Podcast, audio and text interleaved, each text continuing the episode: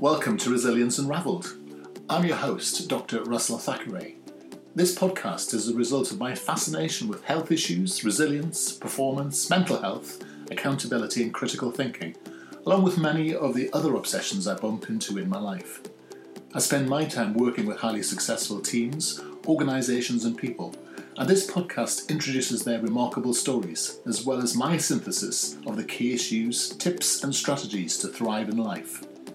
If you find this podcast useful, you can also find other information at qedod.com or russellthackeray.com. Stay tuned to the end for details of how to order a free ebook. Enjoy the podcast. So, hi everybody. Something a little bit different today, a little bit more light-hearted, a little less sort of serious, but hopefully with a few useful things for you.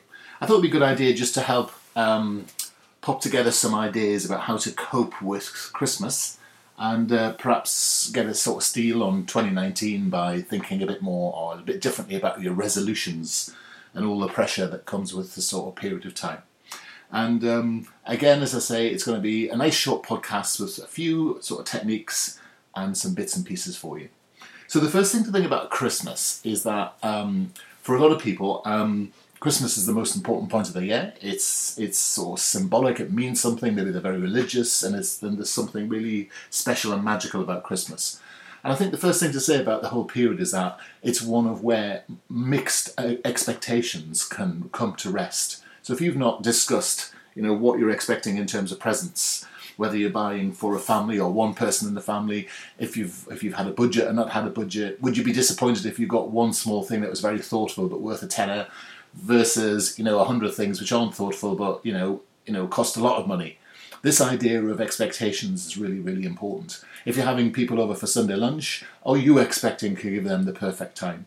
Or if you're having family and haven't seen them for a while, are you expecting that it's going to be difficult, or are you expecting that it's going to be a breeze, or uh, you know what is it? What what is in your head as you approach this uh, festive season? Because one thing's for sure, whatever expectations you have, how much work therefore you have created for yourself to the point of being overwhelmed, is the ex- is the extent to which you're going to have a series of pressure points.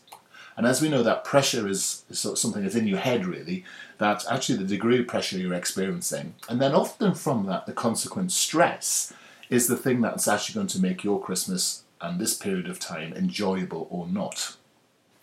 So let's think about that. So there's a couple of things to bear in mind. If you've got children, have you managed their expectations about what you know is going to be under the tree this year, or what they're going to getting, be getting or not getting?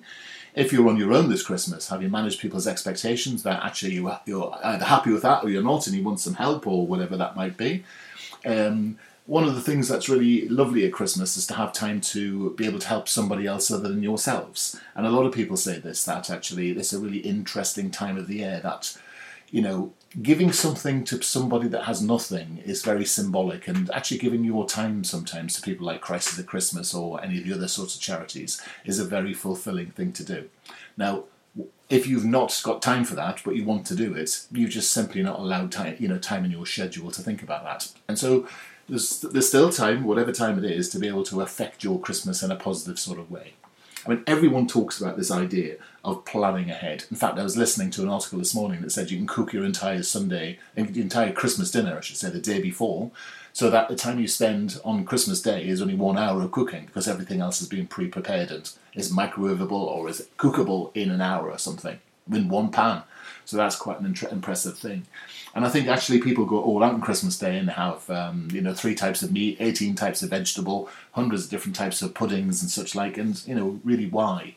I think you know one of the things we've got to recognise in this age of sort of want and austerity and you know general miserableness, and certainly in the UK at the moment a little bit, is that actually we don't need to go mad all the time. It seems mad to me, for example, that people get themselves into debt at Christmas. It seems mad to me that um, you'll be eating in such a way that it means that you have to spend the next three months getting rid of those pounds. Now, don't get me wrong, there's nothing like a bit of a Christmas blowout, you know, a bit of relaxation, slumped in front of the television, you know, watching something good on TV or Netflix or your other um, streaming cho- um, provider of choice.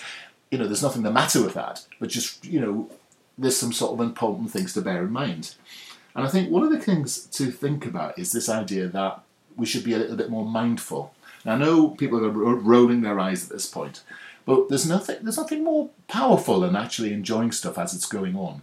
In fact, even the brain writes experiences more um, in more depth when you're actually spending time enjoying the current time. And if you've got to Christmas Day and you've got some people coming and you're so busy running around like a mad thing, putting yourself under pressure, stressing yourself out, ah, ready for a row, having a row, um, wondering then about, you know, as everyone leaves, about whether this will hate you, what's going to happen next year, you end up in that sort of mindset where you've never actually noticed the good things which are going on and managed the things or the problems that might be standing in front of you. And so it's interesting to make sure that whatever you're doing over Christmas, do it mindfully.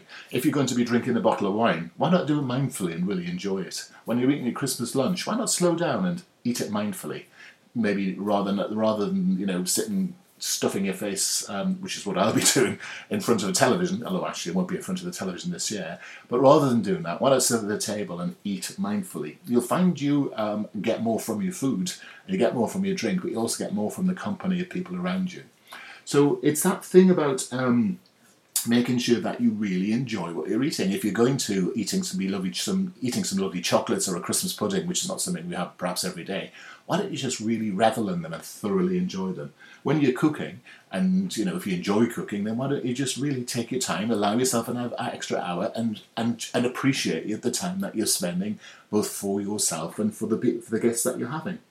All these pressure points are points where overwhelm or expectation come to bear. And really, planning allows you to know what these pressure points might be in advance and actually have a plan to deal with them. But also, when you reach them, to be more aware of what's going on so you're more in control of yourself. And, you know, it's one of the classic things. If you're mindful, you know what's going on. And the next thing you need to think about for Christmas, perhaps, is that um, you need to spend some time for yourself and whoever you are, whether you're the person that's you know, the sort of caregiver or you know the cooker, cooker or the present wrapper or whoever it might be, you do need to have some time for yourself. We can actually end up in this situation where we don't look after ourselves at Christmas, and so particularly in the run up to Christmas, we've been often very busy and trying to get everything done at work. And then we have this Christmas holiday, and then we're immediately ill because we've done that thing where the stress of getting ready for Christmas has wiped out our biome a little bit, might some of the positive gut bacteria, and then we end up with a sort of stress-based cold or a bit of flu or something. And so make sure that you are spending time for yourself and making sure that you, whilst you're enjoying any, any sort of form of indulgence and doing it mindfully, that you're also getting stuff that's good for you. Perhaps up your micronutrients or vitamins over this period of time, just so you're getting some positive food inside of yourself.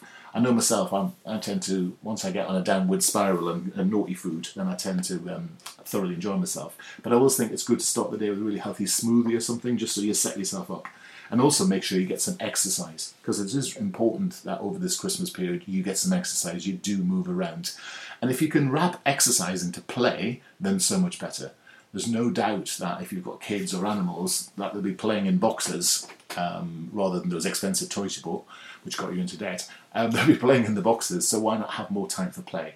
And so that sort of mindful having time for yourself, then mindfully having time for your family. You know, acting as your mother, father, cousin, sister, auntie, brother, whatever that role might be. Enjoy it and you know thoroughly revel in it. And if you're a grandparent as well, and thoroughly enjoy the time you're going to spend because really Christmas is a bit like Valentine's Day and birthdays. It's one day where you spend time being mindful about the people around you as well as yourself. And um, we sort of lose the symbolism of the mindfulness because, of course, what we've ended up doing is focusing on stuff and presents and such like. And so make sure that you have time for yourself, time for your kids and family. Um, also, time for your guests. So if you're having guests, make sure you actually give them some attention rather than being stressed and running around the place. There's um, it's often the, the time where over this period where we're travelling to meet families. Often there's a journey to you know get involved with. Often there's a you know there's this thing where we're sometimes staying with families. But make sure you spend the time thinking about and enjoying the time you have together. Now, if you're not if you're not going to enjoy the time, so you've already set yourself up for a failure. Then that's a problem. Perhaps you readjust your mindset. But you also have to make sure that you are going to spend time being a good guest and being accommodating and prepared to help and look in, but also being a good host as well in the sense of spending some quality time. People have usually come to see you, not just to unwrap a present and to ooh and ah at it. Of course, if you've got small children around the place, um, the focus is usually helpfully um, taken by those people. But Christmas is not the time to air family grievances. You either do them beforehand, manage people's expectations, or you do them afterwards in some sort of review. But you know, save your drama from a, for another day. There's enough going on already. And um, and if you're a married couple, you've got guests and you've got children, all that sort of stuff make sure you spend a little bit of time together. Make sure you spend a little bit of time on your own relationship. Now, if you're on your own, that might be the relationship you have with your parents, and maybe you're not seeing them, and maybe you need to make a phone call or have a Skype conversation, or even just send a text or a WhatsApp. All the channels are there. But if you're a partnership, you know, if you, you and your significant other are together and you've got a day together, make sure you tackle this day shoulder to shoulder, head on, as a team.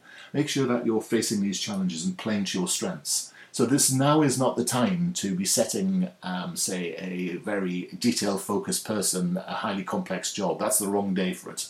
You know, it's not the time to be saying, well, actually, I prefer to work on my own. Let's share all the tasks. It just, it's not the best use of the time.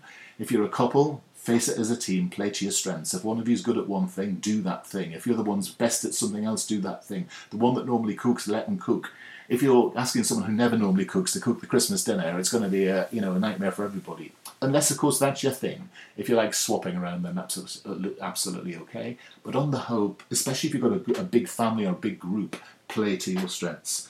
And playing to your strengths is a sign of good self uh, self esteem. So make sure you're you know around that. Now, of course, some people um, like to get away at Christmas, and of course, remember that travel has all sorts of benefits for resilience, both the, the perspective side, the the mindful side of traveling and all the hoo-ha that can go with that. I mean, see each delay as a possibility to learn how to manage your control mechanisms. I know that sounds very worthy, but it's a good point, isn't it? If you're going to be in an airport waiting because someone's, you know, because the traffic or the weather or someone's inconveniently flying a drone around, you know, there's nothing you can do about that. And you need to figure out what you're going to control and how you're going to manage yourself through that period.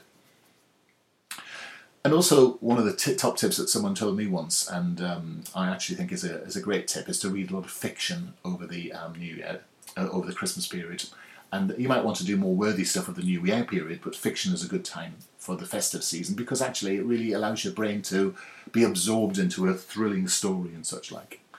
And for some people, this whole period is a time where they can stop, they can rest, they can refresh, they can renew. And for some people, um, they take this period actually because nobody else is working to sort of get ahead, to become more competitive and to work harder. If that's your thing, fill your boots, but make sure you do get a chance to rest and renew and repair. I mean, even accountants who have this annual surprise of the year, sort of year end, you know, need to spend that time over Christmas holidays. I think the only people who um, are really busy at Christmas, you know, purposefully or sort of entertainer, entertainments, um, entertainers, I should say, and sports people. For the rest of us, it's a choice how we tackle that. And then as we come into the new year, we get into this situation of this whole potentially stressful or pressure point of New Year's resolutions. Now, New Year's resolutions on an average fail almost almost as soon as they're set, and so it does make me wonder why we bother. But it is a good it is a good point at the turn of the year to be able to to sit back and reflect on what's worked this year and celebrate some of the successes of the year and to build on what's worked well this year. And often we spend a lot of time thinking what didn't work so well and what we do better. But sometimes we need to think about what did work well, or what was good about our lives this year, and how we're going to build on those things. Because success, happiness, potential comes from what we do best, not from what we do worst. So it's sometimes worth sitting down and getting a piece of paper and just writing down, you know, those sorts of three things. What went what went on last year? What was great? What am I going to do more of? And then also what went on last year? What could be better? and what am I going to change rolling forward? What were my stresses? What were my failures? What were the things that um, I really want to do differently? And also for those of you who like to have a sort of a career plan, it's always good to get your long-term goals out and um, have a look at how you're getting on. You know, blow the dust off once a year. And I almost am a great believer for those of you in relationships who've got what I describe as a happy ever after contract. You know, sort of a deal with your partner about how you live together, how you work together, how you communicate, how you have um, you know aspir- mutual aspirations. It's a good point to sit back and review and enjoy and revel in the fact that you know the that you're together, you're you are where you are, and that actually you know there's a time to move forward together. Because often this is the time when people realise they shouldn't be together anymore, and you know there's a real incidence of divorce, job change, and such like in January because it's that point of renewal. So actually, if you've got something that's longer, a longer term thing, overarching your life and your career, uh, then you know this helps put any sort of short term difficulties in perspective. So the key, for example, is not to just have things you're going to give up. If you're just going to give up wine for three three weeks, you know, giving up a single behaviour rarely helps. And so actually, most people know that they need to set some form of goal, and that goal needs to be split into an outcome and a process goal. So you might say, in the end of the year, I'm going to be 30% more fit. I'm going to be 25% more um, active, or you know, I'm going to by the end of the year, I'm going to have achieved. Um, a thousand miles of travel, whatever it might be. But they're very much focused on the output of the year that you want to have. And then you might have some sort of process goals. You know, within three months, I'm going to have done this. Within three months, I'm going to have done that. Be more specific about the actions you're going to take. Um, so rather than just fixing a behaviour, create a goal and then have a plan. Now, often people use this mnemonic of smart goals, and I'm not a fan, um, I have to say. So as you're beginning to roll your eyes around smart goals, I quite like this idea that Brendan Burchard came out with, which are dumb goals, D-U-M-B. Now I know it's a bit of a tortured metaphor because actually he's just tried to make it opposite smart, but these are this is this idea that you should be looking forward and that your aspirations should be dream driven. That's the D. This idea that actually you, you put aside something tangible and you say to yourself, you know, what are my dreams? What am I really, you know, um, if, if, if nothing was an object, if money was an object, whatever it is what it would be, what could I do? Could I dream that? You know, I could be working in the Caribbean in the next three or five, six, twenty years, whatever it might be, for example, or living in Hawaii, or sorry, maybe these are my things, but uh, do you know what I mean? You're, you're these ideas of dreams, because we all know the difference between a dream and a goal is a plan. So actually, you can easily wrap a plan around a dream. And I think it's interesting because it takes the top off for it you know, it releases your aspirations to be a bit more creative around this idea. And then the idea of you as being uplifting is that something from which you find a natural motivation. So as you begin to talk about these dreams, you'll recognise the ones which are fantasies. In other words, we, we should just which are just sort of you know wild ideas, and you'll notice the ones in your body and in your mind that spark your enthusiasm and imagination. These are things that you're uplifting. You think actually, maybe I could do something with this dream. And then M stands for methods, and I mean this is where the um, analogy gets a bit tortured because me- methods actually means habits or strengths. So really, this is this thing where you're saying to yourself, "How do my dream? How does this motivation and this is sense of being uplifted? How does this fit in with this idea that my natural habits would allow me to get there?" Now, if you've got a dream that goes against your natural habits, so let's say you've got a dream to be, um, I don't know, um, something that um, you know needs a huge amount of work, but actually your habit is not to do any work then that might be more of a fantasy. Or you have to change your workload, of course. But what you're thinking about are what are my natural habits? What are my top strengths? What are the sorts of rhythms around which I work or live my life? What are the sort of key sort of areas in terms of uplifting, in terms of my desires and dreams to help each other, for other people, for example? Um, but if, if you never normally help each other, so your method goes against that, you're going to have to think about that method. And then B stands for behaviours. So it's actually about linking things together and saying what are, my, what are going to be the triggers for my new behaviours to reinforce these habits that creates this uplifting sense to create my dreams. And you know, what are those triggers? And then, and then when I've you know exhibited those behaviours, then what are the rewards I'm going to have? And those rewards can come from feeling good. There could be physical rewards. There could be rewards that you have um, thought about in advance and planned as part of your out you know your process goals. So I like the idea of dumb goals because I'm I'm bored of smart goals, and you know what? Being different every now and then isn't a bad thing. So look, it's the end of 2018. I'd like to wish any listener um, to this podcast, you know, all the best for the festive season, you know, looking forward to obviously spending time with you across the course of 2019. We've got some exciting shows planned. In fact, we have some new shows planned. So hopefully you'll um, join me in those things. Some something quite creative is coming out within the next three or four months, and um, linking together some of my other passions in life, um, dreams that I've got, which are uplifting, and play to my natural strengths. And um, you know, I'm changing some of the ways I worked in order to get me there. So I'm using this dumb methodology myself.